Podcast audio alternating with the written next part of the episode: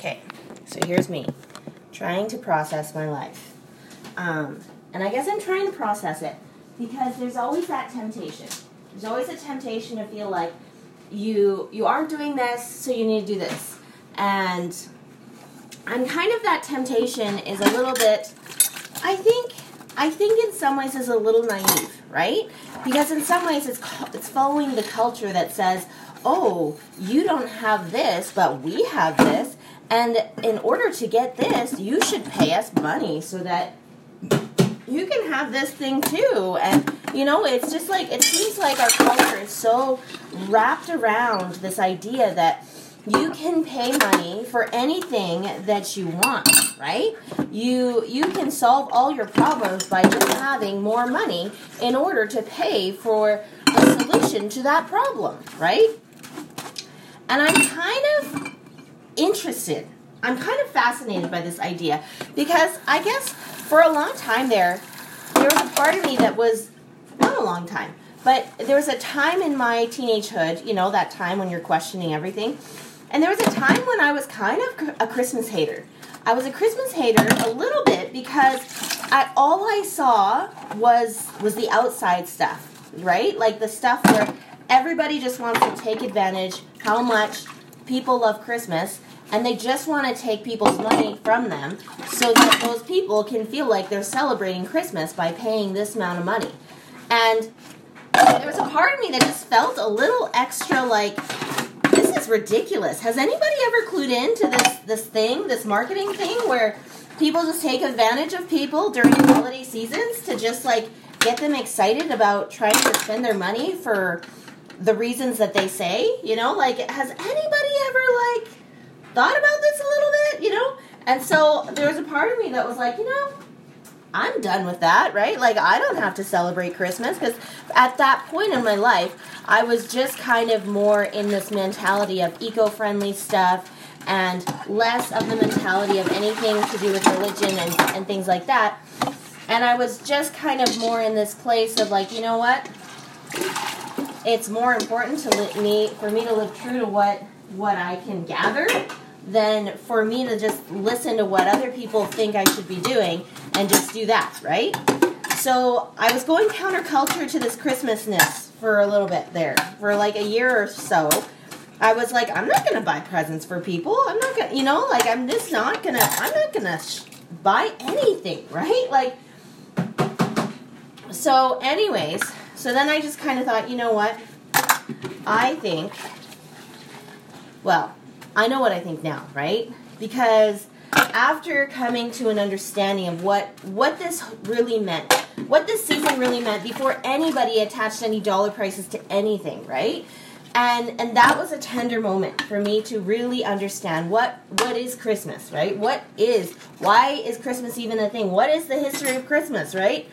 And then to really realize, oh, oh, this was not even anything to do with like what people are trying to make it today, right? Like this has nothing to do, you know, with with the craziness that goes on when it has to do with people feeling stressed and all of this thing attached with something that was actually originally supposed to bring peace and hope and you know like a bright future for people right and so i'm trying to get back into that right I picked up a book recently that I still need to find. I lost it. It's probably like behind a couch or something. But it's Mitten Strings for God. And and basically this author started her authorhood basically by writing Christmas letters to people. You know, she just kind of would write her thoughts and then she'd send them to people. And then she got so many requests for her for people to send them her Christmas letters that she just kind of like wrote it into a book. And it's just really fascinating because she basically starts off her her Christmas letter with this idea like what if instead of us feeling like we need to be some kind of person that does more, more, more, and, and packs in more, and all this kind of thing. What if we could actually go counterculture to that? But she didn't even say it like that. She did, she wasn't just trying to make people go counterculture, just to go counterculture. She was mostly just trying to say like, couldn't we think a little bit extra hard about how we could design our lives in a way that's just a little bit more intentional with what we actually need for ourselves and for our families and like what is actually needed to bring more hope and peace into our lives and how most of the time if not all the time those moments of hope and peace with our families has nothing to do with a dollar amount other than maybe the basics of having enough clothes that that keep us warm and having a home that keeps us you know taken care of and and having food that that we can enjoy together right?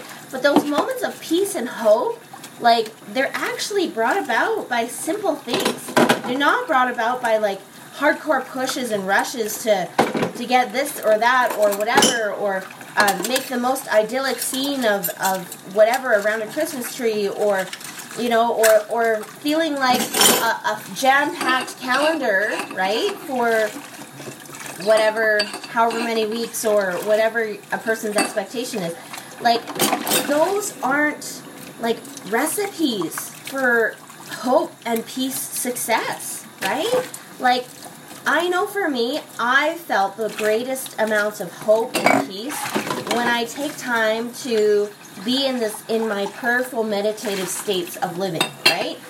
Whether it's me doing some of my like yoga to Christ kind of stuff, or whether it's me doing some journaling or praying, whether it's me doing like, you know, going into the temple and and being able to to help people like you know whether it's helping people like in the temple like or and like even just like helping people at different like service opportunities right? Not and especially not even just like service opportunities that are just like oh come to the service project thing. Like i'm talking about the service opportunities when you really take time to hunker down time to hunker down and say heavenly father like what could i possibly do to be helpful right? And then you, and then the ideas come. It's like people come to mind different items that could possibly be be passed on to them or you know different things like that where it's just like tiny moments right? It's all about the tiny moments because that's what i feel like how i receive hope and peace right? It's like i receive it by those tiny moments where heavenly father just gives me that nudge in my soul because he's here right with me in my spirit in my temple in my body right? And so he gives me that tiny little nudge, and I'm like, oh, there's a little moment for me to pass on a little hope to someone, pass on a little peace from the Prince of Peace, right? Or, oh, here's a little moment where somebody's wanting to reach out to me and pass on a little hope and peace to me, right? Like, and and those those tiny flutters of butterfly wings really do cause earthquakes of like of being able to to overcome certain certain hurdles and certain certain heartaches and things like that. Like i really think that's what this is all about. It's not so much about the materialistic consumerism whatever that has been somehow tacked onto a christmas experience. It's way so much more about about really looking at christmas seeking for you know if you're going to make a wish list like if i'm going to make a wish list for christmas wouldn't I want to make a wish list of things that only God could give me, right? Of things that only Christ could give me, right? Like that he already has atoned and been crucified that that are my gifts that I haven't have yet to have fully embraced as these gifts that are always available to me but but what if I could take this Christmas season to really take the time to open those gifts that have been waiting for me under the Christmas tree this whole time.